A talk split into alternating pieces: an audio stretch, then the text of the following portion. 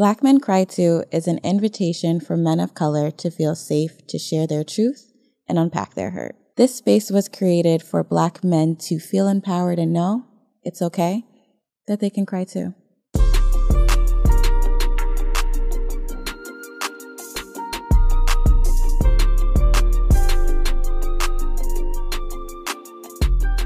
Support for Black Men Cry Too comes from NYC's Heritage of Pride.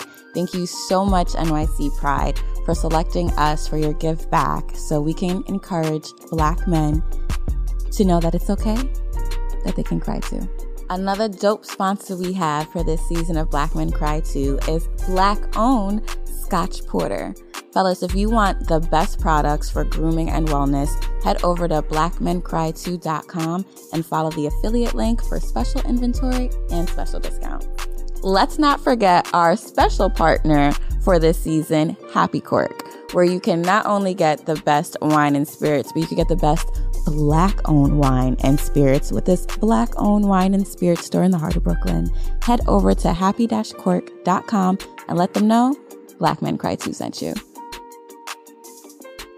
This is a special episode, right? Yes, every episode is special. No, but this is like a Every episode is special. because the season finale came out already. Yeah, it did. All right, welcome to a special episode Bonus of episode. Bonus episode.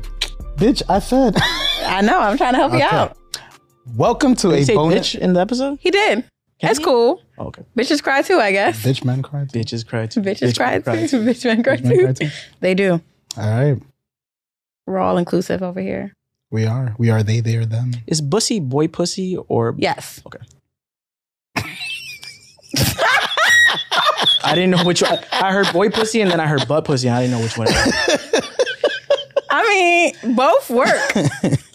But I, yeah, I used to say that to this guy. and He never knew what it was. What, and then he, bussy? yeah, and then he like said it back to me one day, and I was like, "You still never looked up what this word? Ew, you like your pussy beat?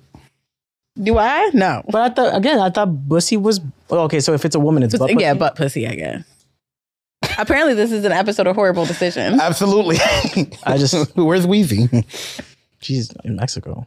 Damn, I wish I was in Mexico. See the Mexico. Yeah, so All right, go Cool. Go for All right. Uh, welcome to an extra special bonus episode of hashtag Black Men Cry Too. Um, Mm. Two O's? where, huh? with two O's. With two O's, Okay. maybe three, depending on how you feel, it. Two, but two for sure. Mhm. Should I redo that intro? whatever makes you happy. I I'm gonna keep going. Um, I'm so glad we put him in the middle. Me too. This is gonna be so much fun. is this an episode about me? Uh, Loki, right? I feel like we should now just ambush him and ask him questions about himself. But you got you already did an episode. Do you remember which number it was? I've done a number of them. I did like number three. You did. You did two. Yeah. I did two, You were in season one. Mm-hmm. There you go. and And then season And season two. two. and then a bonus Just episode. gotta Oh my God, you're here again for season three. you just can't the stay away. bonus episode so you're just a bonus. that I'm re-recording. But imagine being two Hold on, seasons shady and then here? you were in a bonus. That's like an encore. He's the encore of the Just make me the encore. co-host. What's up? You want me to co-host? No. no, I get intimidated by straight men sometimes. Why? Uh, uh, this is not about me. No, but answer the question. Well, I mean, why? I'm a straight Um, man now, We're having- now. Now I'm offended. Why are you intimidated by me? Ooh. Uh, no, I'm not intimidated, intimidated by you. Mm, now that he should There- be I don't know if it's funny, insulted. not There's straight certain, or I'm there's certain straight men that I am intimidated by. And what are Um, those? because there's so much. Uh, are those? there's so y'all- y'all much. still find that joke um, funny? Oh my god, I we do. can't just I'm keep old, one that's conversation why. going, right? I'm just gonna drink. And No, go ahead. Tell us. You're you're offended. You get intimidated by straight men. Actually, if you watch episode two of season one of Black Men Cry Too, I talk about that on there. I love that. So we can go back to that episode. That's good Ooh, give me a new viewer. listen to that. That, that was a being said, good answer. on today's special episode, Mm-hmm. we're going to unpack your hurt.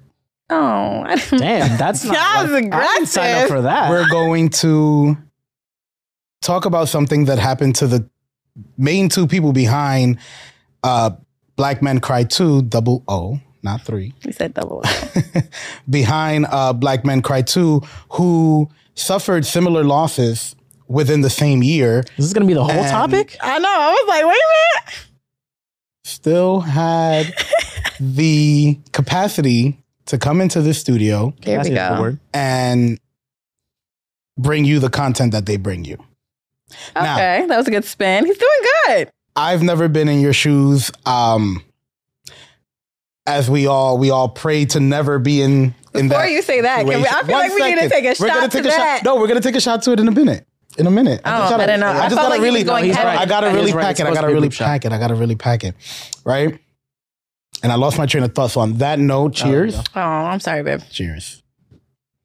And I, and I was like, oh, why can't you reach over? Why can't you reach Because over? he's not thirty I yet have, with a, a I have a, disc. yeah, I have a mild herniated disc. At the age of the tenderoni age. of- 27. Mm, yeah, I feel like it all starts falling down at 25. No, 30.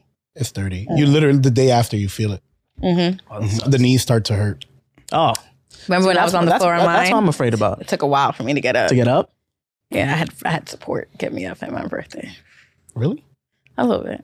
She was going hard. You also I was were high very, and inebriated. very, Yeah. and old, old knees. Help me up, guys. Help me up. Help me up. I feel like you handle. I feel like you handle your substances really well, though.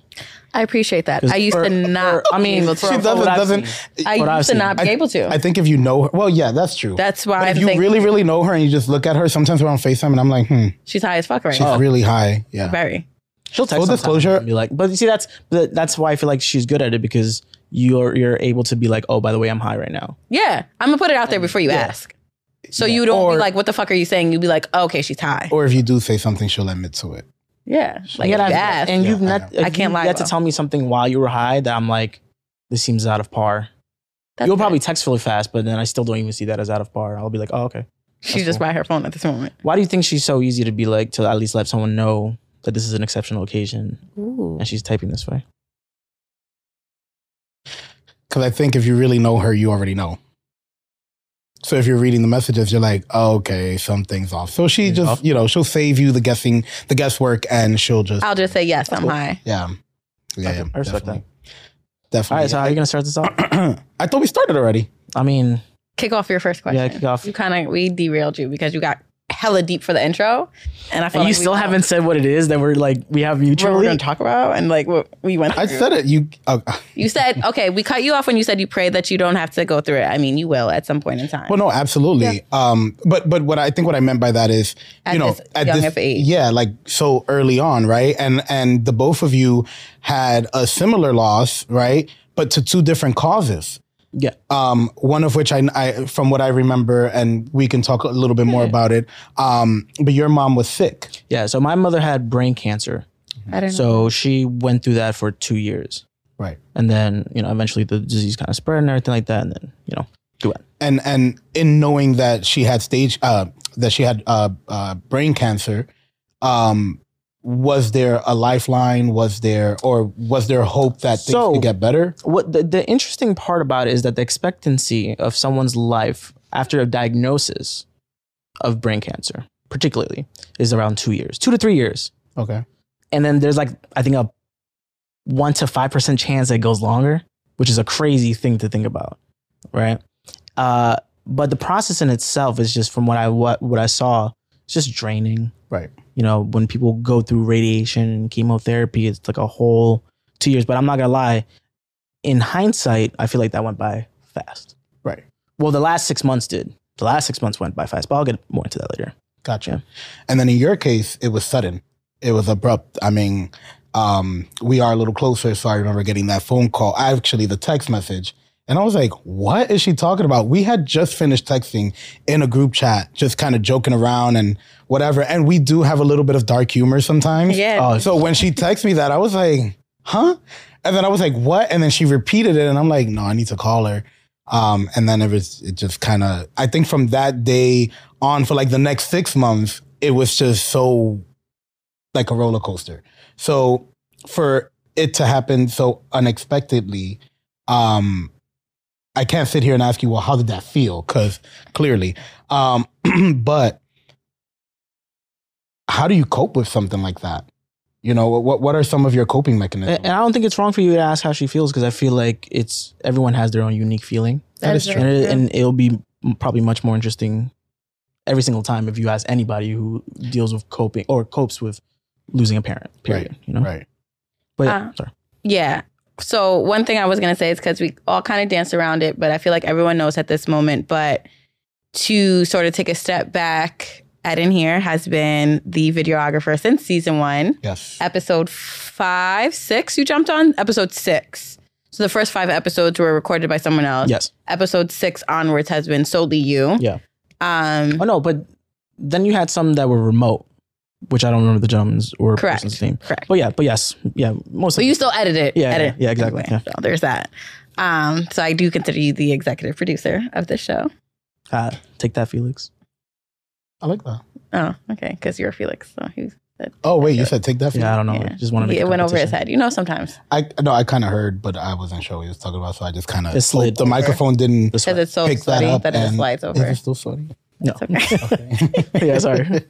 um, so within last year, wow, because we're both yeah. in our one year, um, me and Eden both lost our mothers. Mhm. And the fact that we have, I have this podcast and Eden is a part of this podcast, we talk about heavy things, heavy topics. Mhm. Um, so I just want to make sure everyone is aware of what it is that we're speaking about in case Yeah. someone may be tuning in for the first time and is unaware. We didn't touch on that. No, I mean, you, you, did- you, you you were. I mean, I think what's interesting is that you were leaning to the idea, which is probably like the the first bubble, Yeah. which is like no one wants to go through that, yeah. but it's gonna have to happen. Yeah. Gotcha. And I think, it, I mean, at one point, it just kind of in the space of it all, someone could think about what it is, and then here we are. Right. Yeah. So, go on. Go. Go. to Eden's point, the how are you feeling question or how do you feel? I feel like people that are going through grieving and loss, and you can, you know, chime in at any point uh, as well. It could be a very triggering question depending on the day or depending on the person Right. because it's people unfortunately we don't know what to say. And we are trying to be comforting as possible. When you experience something so traumatic and when you experience something so traumatic you can fumble around your words because it's like i care about this person so much. I want them to know that i feel for them but i can't feel the feelings they're feeling. Mhm. so what can i say or do to like be present and be supportive of them? So to eden's point that how are you feeling can be triggering by some people because it's like well what do you have to say afterwards like Right. can you even handle what it is that I have to say with how I'm feeling? Yeah. Right. And if you can't, then like, why bother even ask? And there's certain people where you can ask me, how are you feeling? And if you were to ask me that question, if mm-hmm. Eden was to ask me that question, I would be honest about my feelings. And mm-hmm. that's how I can be honest about the fact that like, yo, I'm high right now. Like I'm letting you know like where I'm at right now and where my state of mind is. So if someone I trust solely asks me, how do you feel? Like I can feel comfortable answering with my truth. And my truth is I feel broken and I feel lost. Right. And even today, with talking to my roommate, we were talking about religion, and I was like, there's the reason why, even though I grew up in the church, why I don't go to church anymore, and why I say me and God have a funny relationship because it's like, do I believe in a higher being? Of course. But do I feel confident and comfortable to be like, let me praise this higher being? No. Right. This higher being took my mother at the age of 29. I got beef with this higher being. Like, Right. to me, this higher being is a man because that's some man ass shit to do. Like that was that was me. Me and God got some beef. That was mm-hmm. foul to me. But in that, I've recognized my growth, and people have helped me point out my growth. Yeah.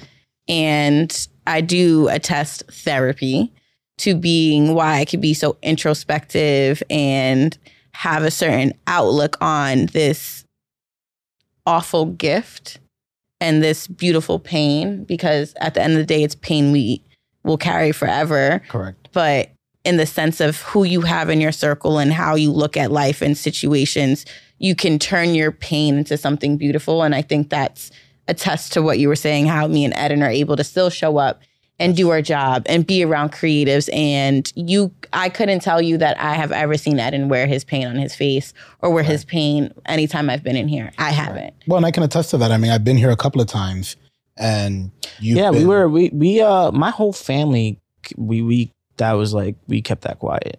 Yeah. Just because we the last thing I think you would want I mean for, I guess for me Mhm. and I guess the way my family runs stuff, the last thing we want is that almost every day someone asks you about that situation. mm-hmm.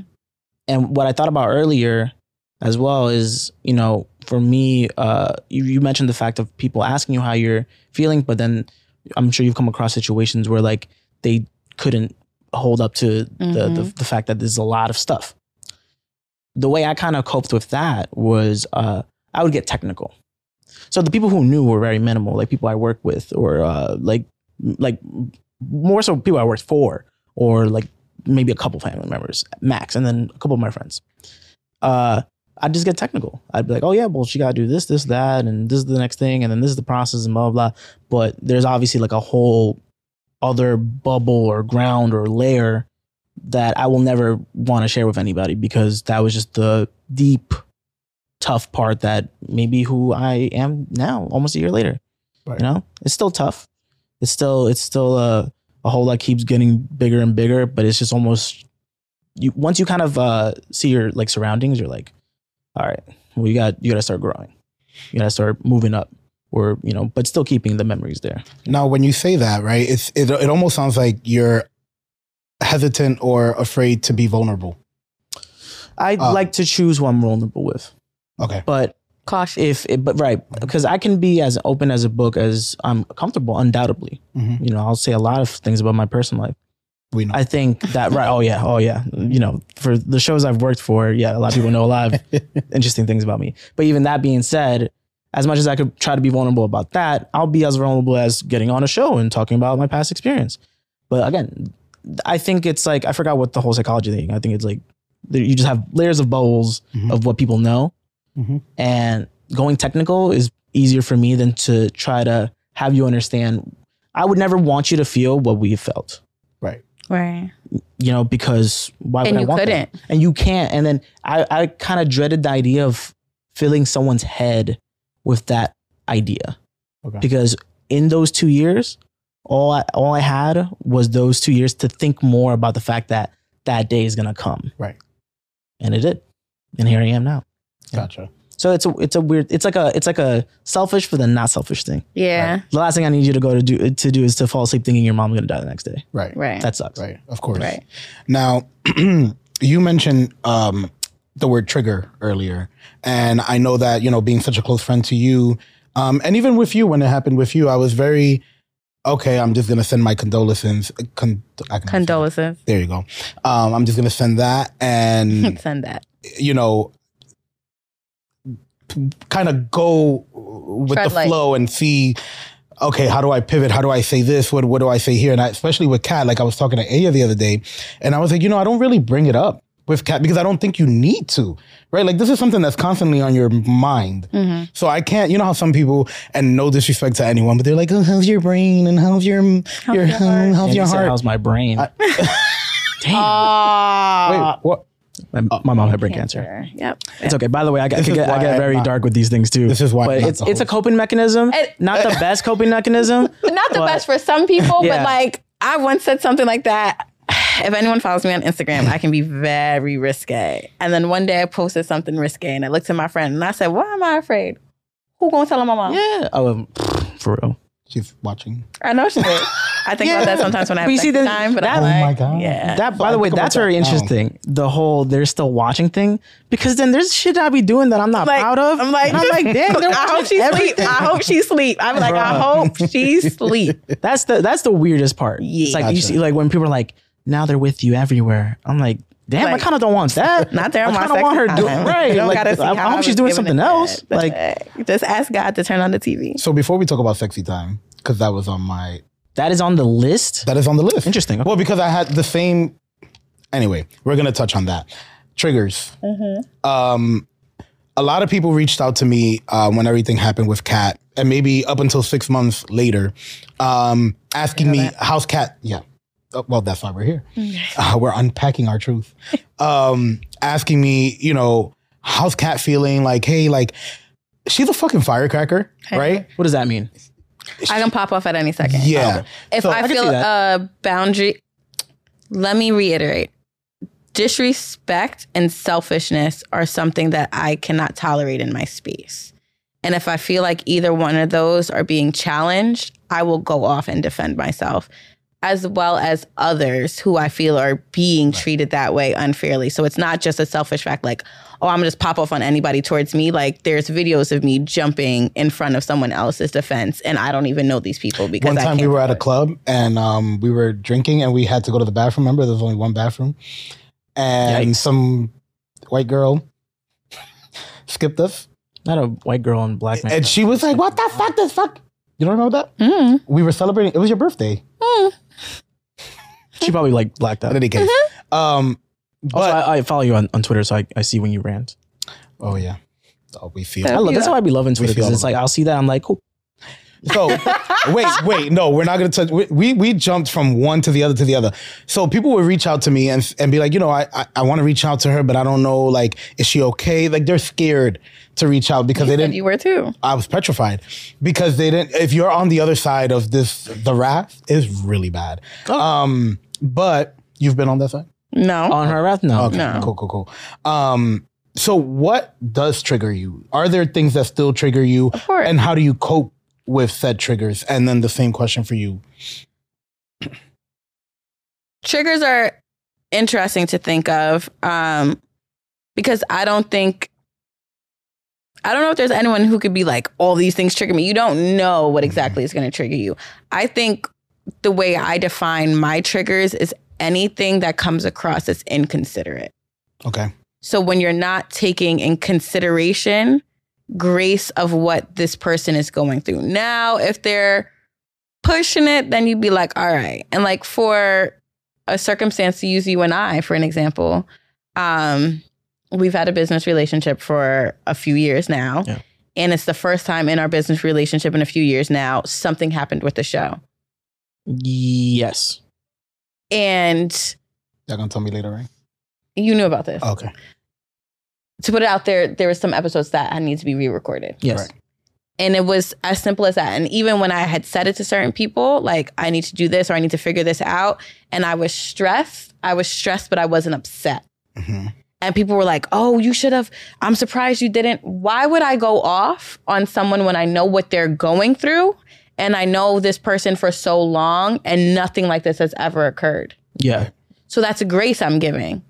100%. And it wasn't even like it wasn't a second thought of me to not give anything but grace. Why? Because a solution was also presented. Now, if it was just here is the error, and I had to pay for the, yeah, that's- I had to do And extra yeah, I've, on I've my met a end. lot of people who are like that, by the way. Mm. Who are I've seen people just do that to other people. I'm like, why wouldn't you? If you present present someone a problem, why not offer a solution? Correct. Even if the solution doesn't work for that person, you already thought ahead. So now you can brainstorm together or let that person counteract. Correct. So you did everything on your end. Hmm. So uh, the only thing on my end was to play fair mm-hmm. and to play with grace. And it was even uh, beautiful for me to see when he was like, "Thank you for being so like flexible," and I appreciate this, that, and the third. And it's like, yo, for the sake of where our relationship has festered onto, and yes, it has been a business relationship with some like friendship aspect to it. It was like we're now seeing, respecting, and understanding each other. There are people who weren't even doing business things with me who were just not respectful, considerate, or giving me grace. There's aware. people in my mhm. there's people in my circle, and when like people ask about them, and I'll tell anyone, and I'm dying on this hill. If at any point in the year one of me losing my mother unexpectedly, I felt like you crossed the boundary. I called you out and on a boundary, and you disrespected that boundary or weren't able to bend to that to that boundary. That's a trigger, and you're gone, and you're no longer welcomed in my life at any capacity. I will never bend or let you come back into my life because, again, as we said, this is pain that like we would never put on somebody. But to think about the magnitude of pain and the magnitude of the selfishness you can like put forth on someone who is still navigating through this journey and especially it being an unexpected journey to step into and it doesn't take away from the pain unexpected or not unexpected because Right. people have Oh, asked me that as well Yeah. It's still the same level of pain Mhm. for you to have that level of inconsideration or lack of grace that is my biggest trigger that i can say out loud and that is the biggest trigger that will have me never communicate with you again and i die on that hill Noted. mm-hmm. I will note that. Uh, I don't know. in, in terms of like triggers, as in like words and stuff, or I mean, or memorabilia, because like I have like my mom's glasses. Uh, I got a tattoo when I went to Mexico, and it's like of the Virgin Mary, and I did that because you know just for her. Uh, but I do plan on having like other tattoos from like my other family members. Um, you know, what's very interesting in terms of like just listening to what you were saying and and um people crossing the boundary one thing I kind of accepted, and it was a conversation that I had with uh, there's a guy named Wayno, and he uh, I, I, we used to do a show together. Um, and he's a really funny guy. It was funny how the show even happened. We just like we were we could just talk to each other, which is like awesome to me. You know, whenever you could just have like a, a conversation with somebody, and uh, you know, one thing because he he had dealt with a loss very recently at that time, and it sucks that I had ca- I got in a phone call, uh, and it was about talking about um, hospice. I don't know if y'all know what hospice is. So, and for anybody who doesn't know what hospice is, is basically the place you kind of send a person to to have the most the easiest way until the day comes. Your last breath. Right. Um, so they kind of mentioned that, but we weren't there yet. But we're gonna do at home hospice. A whole process. But one thing we talked about is kind of almost the fact that people don't give a fuck. You know, and I'm a big person that I take my job really seriously. And I get really like I get really anxious if I don't get shit done. Like whenever Kat texts me on a Monday, she's like, "Hey, uh, this episode," I'm like, "Fuck," and then And then like, in 20 minutes, in be like, "It's 20 minutes, uploaded." Yeah, because it's not it's not that I dismiss the project or the, it's just that You oh shit I was doing stuff and then I was Yeah. like fuck. Um, so that helps a lot. People don't give a fuck. People don't care about. Uh, well, uh, I'm not gonna say everybody, Correct. but I feel like I don't expect people to give a fuck Right. which is almost where I, I feel like I got that from my family, where we were kind of like, yeah, we don't really want to even say anything. This is worrying me because I don't know if the light is supposed to be on or not. You want to take a second? Yeah. Okay. See what I'm saying? I can clear my throat. I can't stand it. I can sit up. I can look a little taller. See, this is, the, this anxiety I'm talking about. That I'll think about work and Everything shit. is being left out. Right. You know, even Yeah. this intro, like I love how raw this is. so mm-hmm. yeah, mm-hmm. Even I mean, me it wasn't a my bad throat. intro. Yes. Okay. yeah, All right. everything. Everything is Everything. I mean, I'm editing this. I'll be there. I'll, Yeah. I'll, I'll play it twice. but okay, so so let's say like that. See that? So I cared more about that than I don't know. Sometimes I well throughout that period, I cared more about stuff like that than I cared about people trying to give me sympathy. Well, I think it, it also has a lot to do with being self sufficient. correct. right because sometimes there are you know obviously there's different levels of sensitivity within us as as people depending on where we are or what time of year whatever the case may be right but if you're self-sufficient it's almost like okay so i lost my mom what the fuck can you do about it Right. That you know that, what, what there's absolutely nothing you can do about it and i will say like you know i obviously am not in neither one of your shoes but there are certain situations in life where people are like oh well tell me what's wrong and tell me no for what just so that you can know what's wrong with me and then you're gonna do what Yeah, that, that's a that's, You know, that plays a big part. tell me one of It your does. your what is it what is it called toxic positivity shit I don't oh know. everything's gonna be fine. Yeah Oh, like, I see what everything's gonna be fine. Oh, everything, yeah. it'll be okay. They're in a better Keep your place. chin Shut the up. hell up. yeah like come like on. all That's- that shit that is actually a trigger for me. Send Okay. telling me anything that you can get in a sympathy card. Save that shit. Right. to be there for me is let me spew out the fucking thoughts i have and don't try to make sense of it. But you can give me positive reinforcement in a realistic aspect. And that's why i will stand uh, like 10 toes down for the people who i consider my closest people especially during this process because i would even have to softly cor- like check some of mm-hmm. them. And Yeah, and when i say see what you mean. softly check it's mm-hmm. like i know you're trying to figure out and you're literally asking like how can you be there? What can you do? What can you say? And it's my answer is always the same.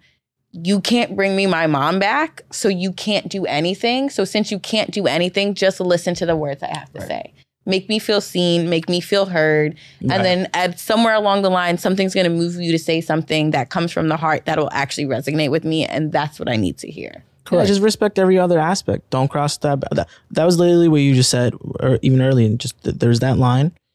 Respect me as like a normal person and every other thing I do. And if you were to so uh, happen to find out about my situation, you know, just know that's a thing I'm dealing with right now, and you know, you don't have to be on eggshells. 'Cause But just take one- it into no, yeah, right, exactly. No one has to be on eggshells. Right. You don't want to be. I mean, I don't want to be babied. I can't speak for you. I'm, I'll say the same though. Mm-hmm. Like we don't want to be babied. We don't. I don't want someone to hold my hand because the moments that I have, you, my the people who who need to see it are seeing it. correct Right.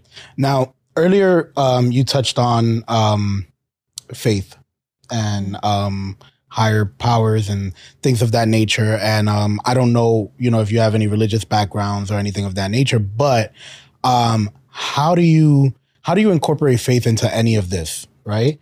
What what is does that, you know, there's people that they'll talk about and they're like, you know, I just sometimes I just I have to go to church and I just pray and I do this and I do that. They find different coping mechanisms, right? And they find that within, you know, religion, um, or whatever works for them.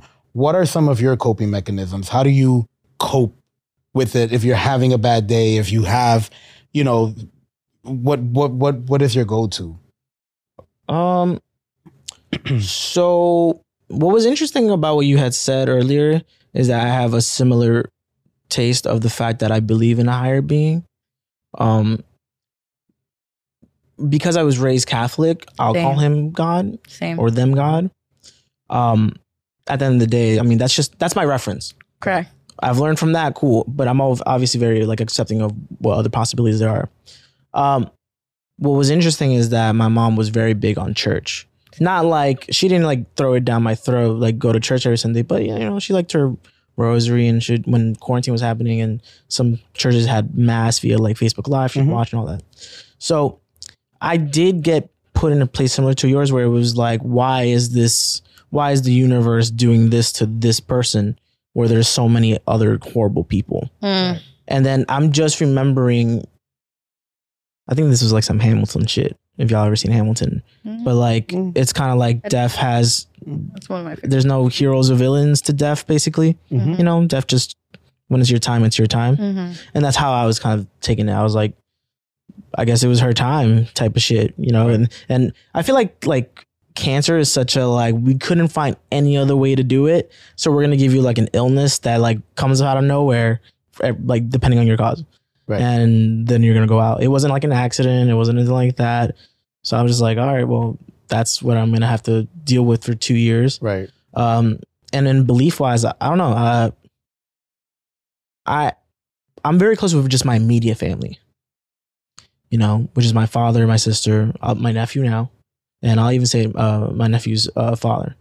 We're all cool, and because I knew the right people were caring, Mm-hmm. and we were all there like a team doing it to the last to the last breath. I swear to you, the last breath. That brings me at ease. Okay. And that brought me at ease at that time. And then in a toxic way, how did I cope with it? Honestly, I thought I would be like drinking more. I thought I'd be smoking more. I thought I'd be doing other shit. I was just working too much, Okay. which is not could be a bad thing too. Absolutely. Over overloading yourself, you know, forgetting that you have your own literal troubles that you got going on. But because at that time I was in a very like I don't think give- people give a fuck, so why would I try that? Right. Mm. I was just like, I tried to do whatever I could, Yeah. but then also work a schedule where I'd be there for my mom and go to literally almost every appointment that she had. Right. So yeah, Gotcha. And for you? I think it comes into play with it's also very similar, like growing up with this type of belief and mindset. And I also wasn't immune to death. Like I grew up in a family and an environment where not death wasn't celebrated, but death was like they didn't sugarcoat it. And for like, I'm named after my dad's sister, whom I've never met because she was killed in a car accident. A drunk driver killed her um, before I was born. And almost similar to the your time is your time. Like, it's one of those we don't have control over that and I have control issues and that definitely helped me with my control issues. Like I literally can't control shit in this world anymore. So fuck it. Like I'm just here off vibes. She's a little too at ease sometimes, and I'm just like, Kat, what's going on? Yeah, well, that's Yeah. me now because I'm like, Mhm. mm, But um, I think with that, what was interesting is during the pandemic, so the year before losing my mom, and I keep saying this to people, if that year didn't occur, me now may be different with the way Correct. that I was handling um, the loss of my mother. And what one do you mean? As in like the pandemic kind of? changed my mindset on a lot of things. Okay, right. So one thing that a friend said to me during the pandemic was, I feel like we're in a spiritual war. interesting. And when he had said that, this was months before we lost Kobe. And then we lost Kobe. And I like, I was distraught off that alone. My mother even knew how distraught I was going to be because I love Kobe. Like, Kobe was the reason why I loved the game of basketball and then loved who he was as a person to publicly fail take accountability and change and grow in front of us. Right. That's what I found beautiful. Mm, Didn't screw your face, Oh no no no no no! I'm thinking th- this is the worst thing to be thinking about, but I was kind of thinking about. Vanessa Um, no, didn't we? Um, Chadwick. I feel like what was interesting that you said that is that there were some of the guests that you had on. Wasn't for season two? No, Season or, or for season one for like the second half of season one that was talking about that too. hmm And yeah, oh yeah, okay. I see. It's the spiritual war thing I'm trying to like really get into. But yeah, So the spiritual war, like I'm still wrapping my mind around. And when someone had said that to me, they were also a guest on this season. They were two episodes before this. Mm.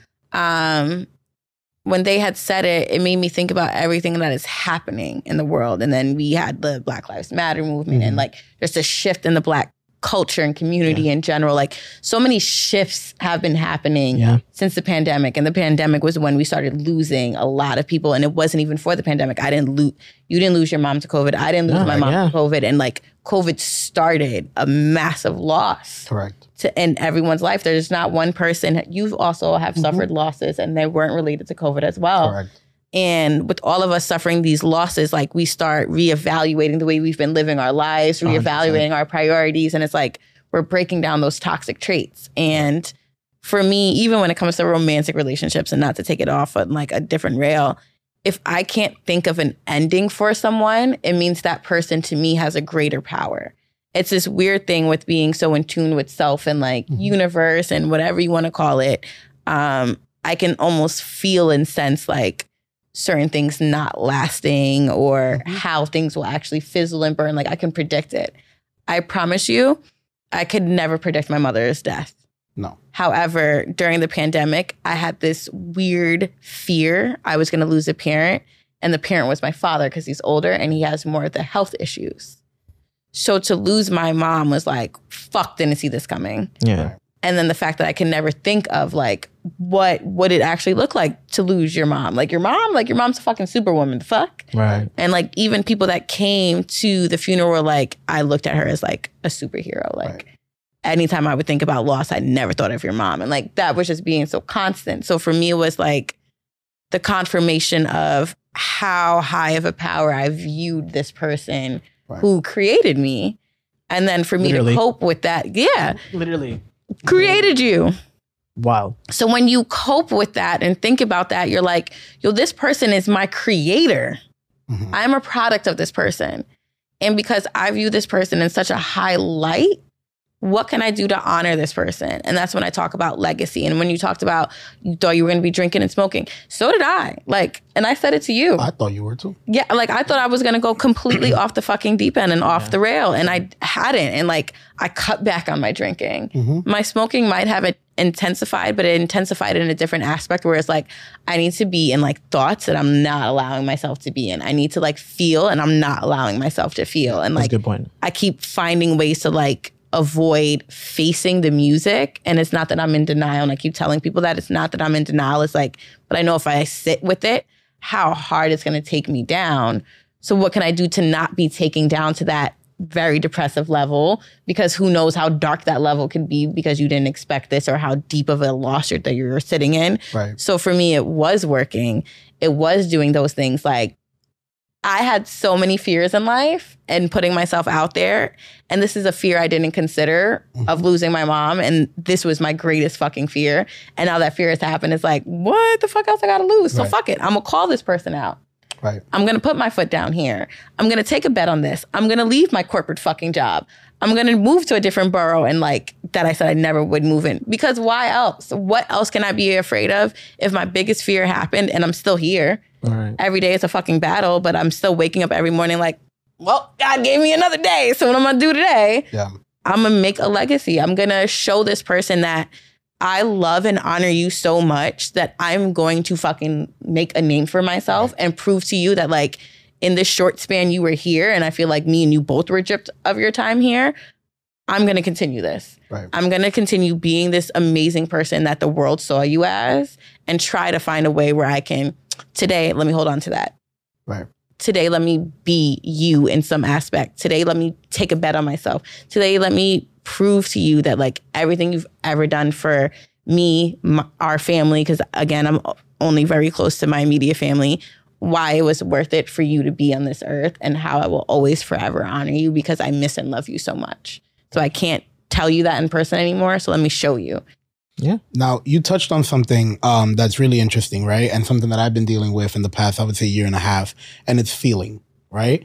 I think a lot of us tend to mask Mm. feelings with work, with alcohol, with weed. We don't want to feel, Mhm. right? Because the minute we feel, we either are vulnerable or we think we're gonna, um, you know, Break. go down this crazy path or break or something like that, right? So I've been very um, adamant about being or sitting with my feelings, right? If I do feel something, okay, why am I feeling this way? What do I need to feel? Or if I'm not feeling something, how do I make myself feel something, right? Obviously, you both probably go through a lot more feels now than you did before. How do you do you sit with your feelings? Do you try to run away from them? Um what are some maybe some unhealthy ways that you deal with it and what are some healthy ways that you deal with it? Um, I'm trying to think about you know what's interesting to think of what the unhealthy things would be. Our vices. I mean, I guess drinking and like Yeah. I'll go party, but I But- wouldn't. I don't. I wouldn't go. I don't know. I wouldn't abuse it. Right. So that's what I was gonna say. Because drink. I mean, I'm sure you drank and smoked before Yeah, and- it happened. So and I didn't like it. Would like that. Would, that would make me more sentimental and like Okay. more emotional. Like on like that's uh, so yeah. So that, interesting you said that. So on my birthday, Mhm. I definitely let out tears. Yeah. and I was at the bar and I was like drinking, but you know I feel like I'm happy. I was happier knowing that I could let it out. More of Yeah. thinking about like oh here I am crying whatever. Yeah. But um, good things, things how I do. I mean, it's also just how like Cass said. It's it's it's it's. I mean, we're reflections of our parents. Mhm. So whether they're here or not, our job really is to show what our like my like my mom raised me, my dad raised me, my guardian raised me. So I'm a living proof of that right. because though I am like an element of my environment, Mm. I'm letting you, I'm almost showing you indirectly what I was taught, how I was raised, and how strong I will be when they're here and when they have to go.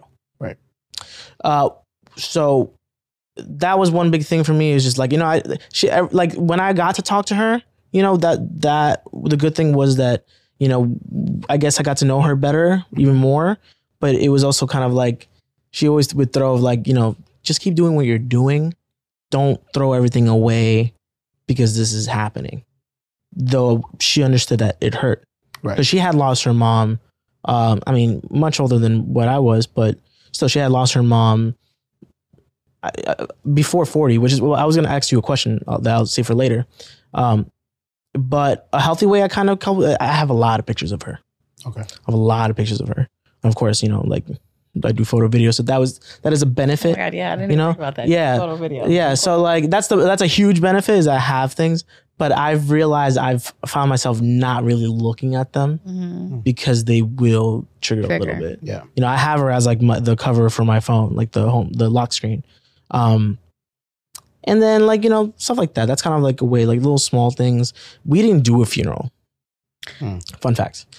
And I I'm glad we did it because it goes back to the idea that it's like what are you going to say to me that I'm like I, I the respect is appreciated.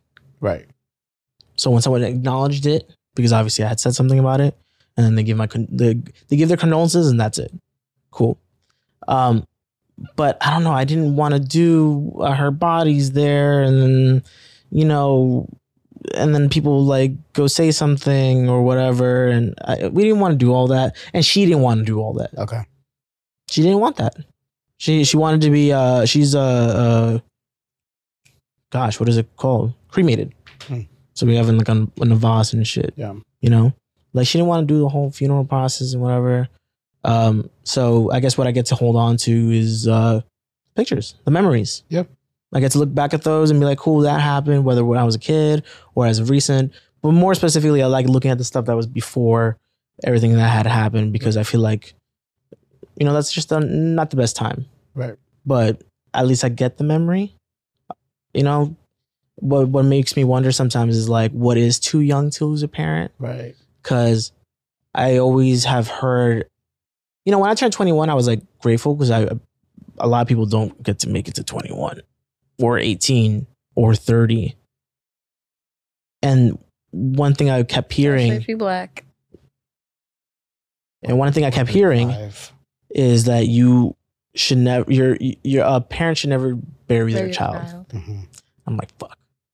Because you don't want to see your parents go, but Right. that's life. Right. Yeah. I mean, just looking, looking, trying to look at things positive. That was, I guess, the best thing I could do. Right. Yeah. And for you? Um, well, one thing that I thought was interesting when he had said like the age to lose a child, because when you, I mean, to lose a parent, because for some people, they lose a parent even though their parent is alive, and that's something to consider as well. Um, so that's something that I did consider in like my pain and um, both of my parents. So I've grown up with two grandparents in total, and they both have been grandmothers. I had never experienced a grandfather. Both of my grandfathers passed way before I was born. Um, the age I was when I lost my mom, my dad was two years older than I was when he lost his dad, cancer.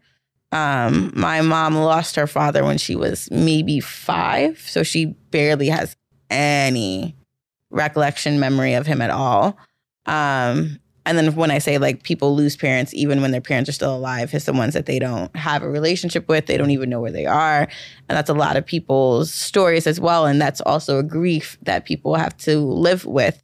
Right. Um, and my sister's biological father has not been present in her life for majority of her life as well. So that's something that I also consider too. With that and like with having that consideration, it also showed me and I always knew it and you know, I like take pride in being a friend that can be there and supportive of others even if I don't understand what they're going through. I have witnessed, experienced, or have met a lot of friends in my circle who have experienced that loss. So to know that they're, I'm not literally the only one in this circle. I'm not going through this battle alone. Does bring me weird comfort. Like Right. I don't. It's really when you feel isolated where those isolated thoughts can really take Right. over and be detrimental. So when you don't feel isolated and you feel like there's a community of those that are going through what you're going through and you see each other like literally trying every day, Mhm. it kind of gives you a little bit of that push and nudge even if you're Right. not talking about it. It's like there's someone else who's It's almost like that safe space. yeah. Like you feel it's a safe space yeah. as well as a motivational factor. Like we're not we're we're not saying it. It's Mm-hmm. unspoken. We all know we have it. But I see you out here doing it, so it's Right. gonna make me want to be out here and doing it too. Yeah. Because if he can do it, why the fuck can't I? There's ease. So then, would, Yeah. would, you, would you say that working together and having gone through something like this at different times, but within the same year, has probably motivated the two of you to keep going? To- you know, Unspokenly, I would say. Um, like it, it, you know, we never. I don't think we've ever had like a full No. on conversation, but acknowledged it. Like when when it happened for you, I remember I, I hit you up, and then I think I saw you not that far after that my mom passed that she like acknowledged it. And that's and but it was all respect wise Mhm. period you know? Um i wouldn't say like i've i've been like you know like me and her suffered the same loss so let's work more together. Yeah, but you know i don't know i, I keep that in consideration. Same. like but you you know what's interesting? I never think of like asking you how you feel about it. Same. only because i don't know i feel like i don't want to be asked about it so i kind of don't want to ask Same. about it but do you feel as though if you do want to ask about it, or if you if it just occurs to you to ask, because maybe you know Eden might be he may be a little weird lately, he may be acting weird, or vice versa. Do you feel comfortable asking the question, or you know, just being to the point, like, "Hey, are you okay? Are you? Is this is this triggering you? Is this bothering you? You know, I feel like we've had those moments because there's Yeah. been like guests that have come on and I know what the topic is going to be, and I'll give him a pre warning. which which the pre-warning immediately lets me say yes okay, because you're just telling me but even if i had just found out here i wouldn't be like i wouldn't have been I'm gonna storm out the room. oh right. see but that's but that's fair so you see we, i mean would you want like a warning in the future if let's say if you were to go on- on a show or something like that and they were going to definitely hit that note yes and no. I feel like I would like to be prepared because of the emotional touch that's going to hit And I don't know like how deep in this conversation you're trying to get. Right. Yeah.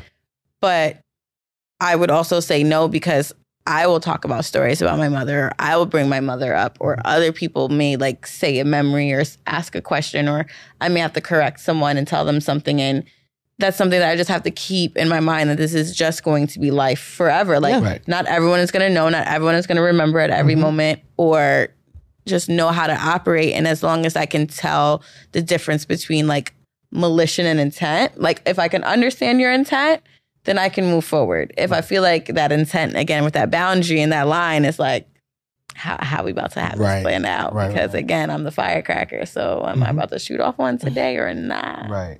and for me like i've never I- i would i would say i would want to say something to you like in thinking of now or to anybody who i know that had recently lost someone and i realized this like i'd want to make sure i'd get i'll say one thing and make sure it's the one thing and, and whenever they're ready to reach back out or whatever like that's fine or i'd probably I haven't seen a moment where i'm like okay well this is like the right time to talk about this Mm-hmm. because it I've had a lot of people and just people I don't know like either hit me up and tell me like you know sorry for your loss, which is like really appreciate it. Don't get it twisted. But I've also had like in person social interactions where someone just kind of just goes into a whole conversation about it. Yeah. I'm like, this ain't the time. Like Right. I'm in a good mood. I'm Well, but taking how- shots. so how do you respond to that though, right? Like, do you say like, "Oh, thank you so much," but I don't want to talk about Yeah. that right? You 100 percent can. okay. I, I'm I'm just a very like.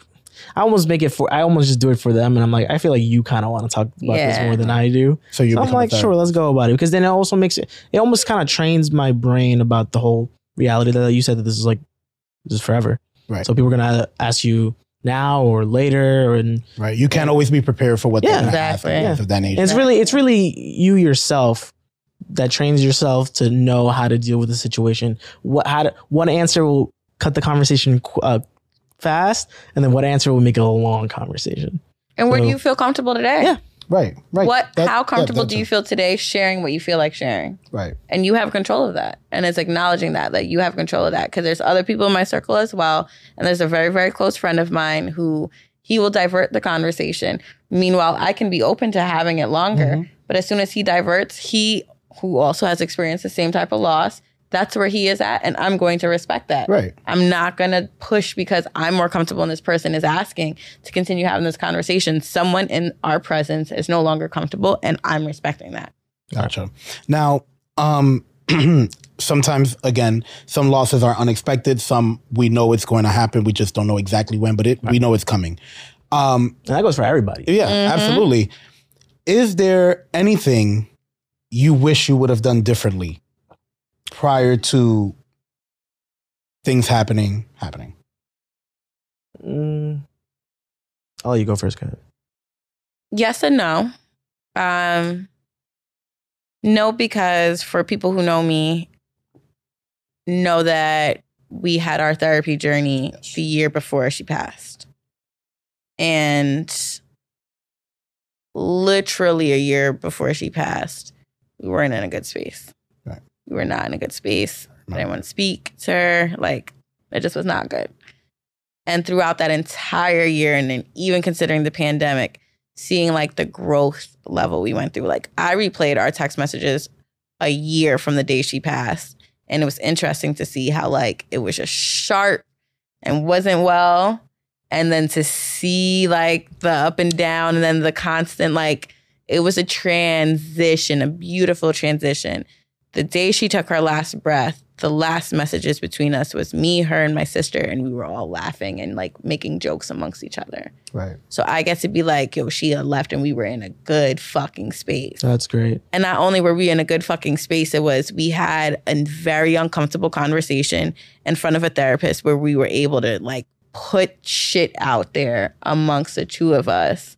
And we had two therapy sessions. So one was me and her, and one was me, my sister, my father, and her. We had a whole family session.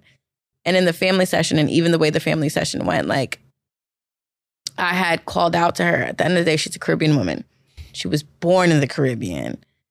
And I said to her, the fact that you are doing things that you don't even believe in or are outside of your norm, off of the strength of making sure the people you love the most, which is everyone sitting in this room, speaks fucking volumes. takes a lot. A lot From to be like. I'm gonna meet you where you want to be met because I love you so much, even if I don't agree with you. Right. And especially in a, gener- a generational. Oh gap. yeah, definitely. And that's a strong one that I'm watching a lot of my friends still struggle through. Mhm. And even though I struggled with her for a really long time, I got her there. Right. She got there. And we had there before she left me. Right. That alone has like gotten me through it. I kind of forgot your question. I forgot it too. Um, Uh, it was. I, I think oh, it would was you a- have done anything different? Anything different, right? Right. Yeah, Anything right, different. Um, I think the only thing I would have done differently was now I have more questions. Mhm. And it's not even like bad questions, but it's just like, damn, if I knew time was limited like this, there would have been more questions I would have asked Right. or more things I would have said directly to get to that like level of like, I hate the idea of like even relationships when they end and you don't have that good closure. I don't like not knowing. I don't like the what was this last question and what was this answer to. I don't like shows that end weird like that. Like this is gonna bother me forever and I'm never gonna watch a replay because I'm always gonna remember that I don't know how this ends. Right. That's the only thing that I wish I would have done differently. I wish I would have thought of the questions that I wanted to know. Gotcha. um, For you? You know, the interesting contrast that I was walking into for this overall was I think the biggest thing is the fact that your situation was sudden and I guess you could say I had time, hmm right? To I guess and it, which which someone actually uh, so I used to work for this comedian and and I had let him know cuz he was he was my boss and he kind of was one of the first people to try to put like a positive side to it. It's like, well, I guess sure, what's inevitable is going to happen, but he's not going to throw that into my face. But I guess a, a harsh reality is that you have the time to figure things out, which was yes, mildly true, sure, you know. But when you when you're dealing with the situation, it's kind of like you're dealing with the, the situation that's at hand, and then trying to bring comfort into someone who knows what the inevitable inevitable is undoubtedly in a, in a less amount. Like And you don't even know when. and you don't even know when. Like no one, I don't think anyone here is living right now thinking they're gonna die tomorrow. No. You know, so that sucks because you can't. It's like it's the empathy. yeah. You can't, and then like sometimes I'm. I forgot what's the word, but it's it's funny because like it's empathy, blah blah, and then blah blah. But I would I would feel her pain of the fact that she realized sometimes that there's a day Right. that this shit's gonna happen. Long story short, no, I don't have any any real regrets. Um, and I kind of didn't try to go for the whole like I need to know this before you're gone kind of method either, because the worst thing was almost like you wouldn't think about it, but like for example, someone was kind enough to purchase uh, an experience to go see to be in the Empire State Building, right? For me, my mother, and then another family member. But the reason for that was for the fact is that she has cancer. So realistically, you're in there, you're like, why am I here? Oh, it's because I have cancer. So that kind of sucks. You know, we she hated special things to be done because here we are reminding me again that this might be the last one. Right. So, uh, yeah, I didn't have any. I didn't have any real regrets. So thank you for that, right? Because I think I think if if it's something that I think we all think about, right? Like what do you what do you what can I do now Or what before you wish you had done. or, or what you wish you had done, you know, before that person left us. Um, now to switch gears just a little bit, I personally I have um I have a really good friend of mine whose mom is battling stage four cancer. Um, and then I have people um people that I know who are not necessarily in the best space with their mom, um, or with a parental with a with a parental person, the guardian. parental Parental unit. unit guardian. Parental right? unit is hilarious. what advice do you have for these people? And I ask because uh, one friend in particular had asked me to connect them with Kat Oh god. because it was like, oh my god, like I don't know what to Right. I'm like, oh god. Yeah, it was like I don't know Want what me to to do. be soft to somebody? I'll be like, look, bitch, Man, the last get thing your I shit want- together. Last thing I wanted to do is talk to anybody who was losing their mom at the same time or had gone through that. right. I don't know. Should've- For me, for me, No, no, that's also yeah. because I, I was like, I'd, I'd be like, ugh, I don't want to say anything wrong, and then Yeah. you always like, it's like an immediate fear of triggering. So it, that would that would be my immediate fear for let's say even Kat. I don't want to, even though you would be, I feel like you would be comfortable, and I would come, Right. with you, come to you respectfully, like about how to talk about the situation. But there's, I don't want to make her go through that memory, Right. you know. Even though we're obviously having open dialogue about this right now. Right. So so in, in theory, it's almost selfish of someone to ask that. So it's, because it's mm-hmm. self-serving, mm-hmm. but but no, but they're not taking into consideration what that can trigger. in- Intent. And again, it's intent and Okay. how you approach a somebody. If person, you- yeah. you know? If you're saying, hey, I understand this, but would you feel comfortable? Would you, how are you presenting this topic to me? Yeah, That's what's going to get me to speak. yeah. Gotcha. Okay. I think that I think that's the best set. Is it's how you're, it's the approach. Mm-hmm. Right. Because I wouldn't, I don't want, I never saw Kat as in like, well, Kat is the person I should talk to. Not that, that they would say like that, but I'm just saying Right. there ha- there will be people who feel that way, and that's cool. And there's nothing wrong with that. But I've spoken about this before on the platform, Yeah. and that's kind of my way of trying to ease it for people. Right. That you- the idea is a is a thing, and like you said, there's comfort in knowing that there's other people in this world who are dealing with the same thing, Right. or have dealt with the same thing. You know, my father literally lost his father the year, the year before we lost my mom. gotcha. So like lost dad and then the mother of my children. Right. It's like it- it's it's common and especially I'm not gonna lie at our age, you know that's where the whole young thing kind of sometimes I'm, I think about. I'm like, did I lose my mom young You did. or old? Because because there is an expectancy of like, I guess it, I guess you'd be we'd we'd hit that old, which is something I want to ask you in a, in a second. Actually, there's an old where you have a child mm-hmm. Mm, and they see the child. So now my mom got to see my nephew, right. which is dope. I think it's great, and I'm not gonna lie, I feel like she definitely held through the smallest bit of strength she had, just because he was gonna be born, Mhm. and then it kind of Loki went downhill. Yeah. she was like, "All right, now I gotta. Uh, this is what I wanted. I'm out." Now, if it's okay for me to ask, Of course. do you have that? Do you how often do you get do you get that feeling of the fact that uh that your mom won't be your mom won't the be able to see your child? All the time. When I got the message, and then I was in an Uber on my way to your house, it's the one thing I thought about because it was Fun fact, something. because people don't know that you were the one to drive me to my parents' house Right. when I right. lost my mother because you were the. Fr- I don't. I, don't just- know how it was the first one that she called, but I was like, I know he's off. He's over the bridge. I was, Felix. I was laying in bed. Um, That says a lot, though. I hope you know that. Yeah. Because I have no like idea of the friendship you guys have, mhm. but I feel like you can't just trust anybody with that moment of vulnerability. right. That's like in, it's probably a lot more intense internally than you might have probably thought. Right. And you, I don't know if you were calm or you were cra- going crazy and everything. we were making jokes, but then it Oh, was yeah. like we cracked jokes, and then she'll just start crying out of nowhere. Fair. And it's like, Definitely okay, I don't know. Do I start crying too? What do we do? How do we do this? And it was almost like he's awkward enough where he's just gonna let me be that's in the my but shit. that's the vulnerability Yeah. that's appreciated. You were there Yeah. to just understand that she, she could go has to through feel her she could go through Yeah. all these phases, and which is what happens with me and my friends too. That they know they don't really ask me about stuff, but they know if I gotta let something out, I'll let it out. Yeah. Sometimes it might be a fucked up joke. Sometimes I'll be like, oh yeah, mom like that. Yeah. And then that's it. And then that, that's how I go through it. But I'm sorry, you were gonna say Well, no, no. Something I, you, we were talking about you know uh, parents seeing their grandkids and things of that nature. But Kat always uh, was very adamant about you know my mom is going to not only deliver, she's going to deliver my child, but she's going to be the grandma. Right. You know, obviously, duh. Um, so you know, in in what Eden is asking you, it's the one thing that for me has always stayed there. And I remember you saying that in the on the car ride to Long Island. And it was, but at the moment for me as the driver, um, it was very surreal. You know, it was like, whoa, like, is this really happening? Like, is everything that's happening now really happening? yeah.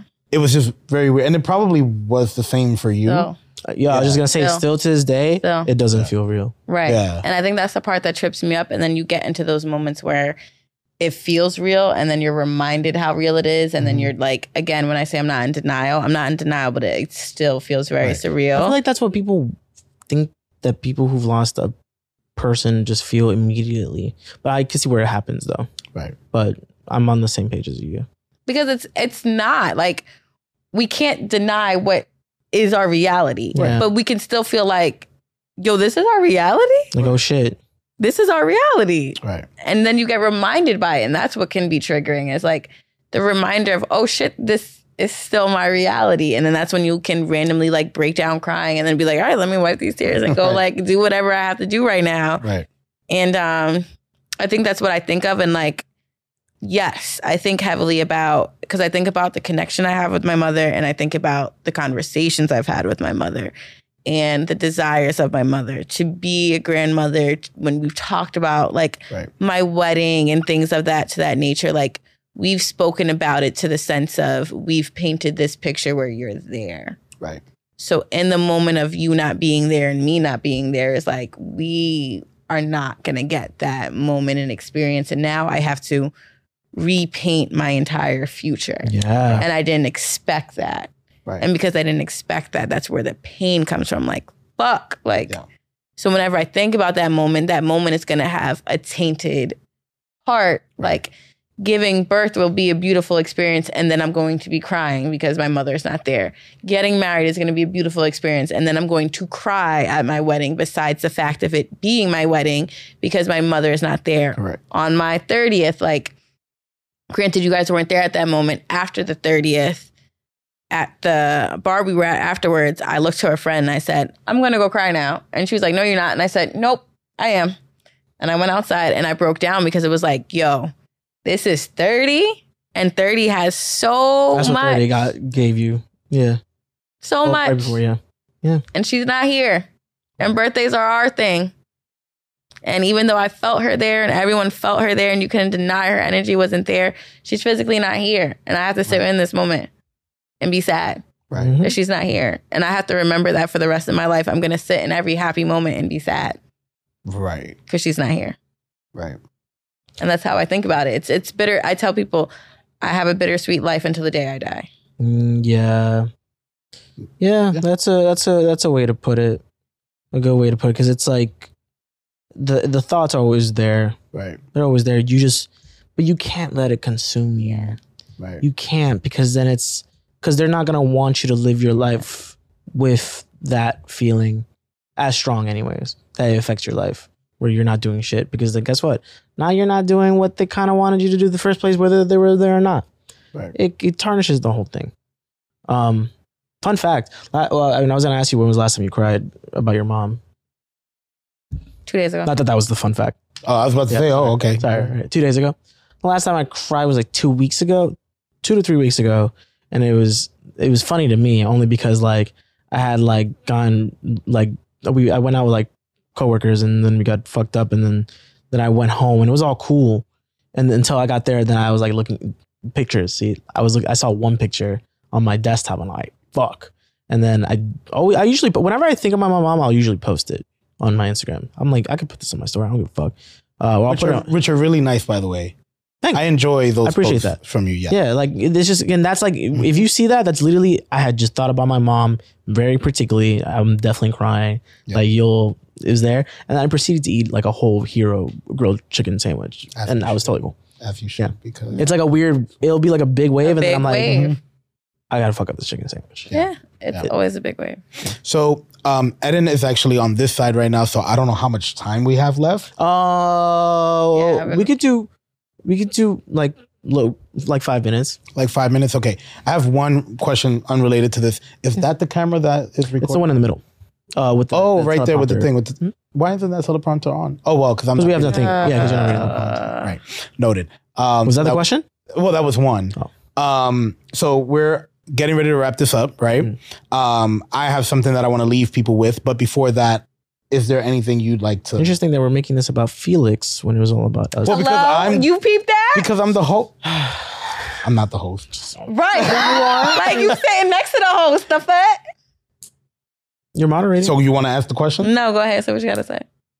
Does this give you anxiety, by the way? Because I, I realized, I've, like halfway through this, I was like, damn, I feel like, or you, I, I apologize in advance just in case.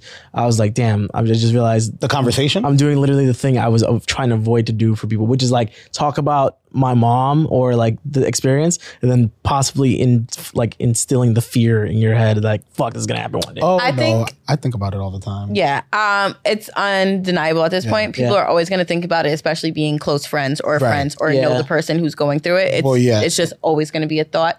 But I think what it does is it helps bring different thoughts about how they will handle it. Yeah. And the fact that it is possible and capable to live through it. Right. So that's what I, and I, again, when I think about the fact that I lost my mom, it's like I grew up with two parents who didn't have one of their parents Right. the whole time raising me. Right.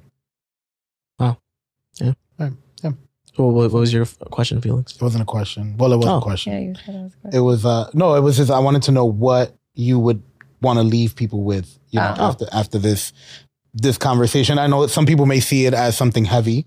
You know, it may be a trigger Yeah. for other Those people that might put a trigger warning in the beginning. Yeah. Right, right. It may be a trigger for other people, but um, for those of you who lasted this long and watched till the end, you know, what is something that you'd like to leave people with?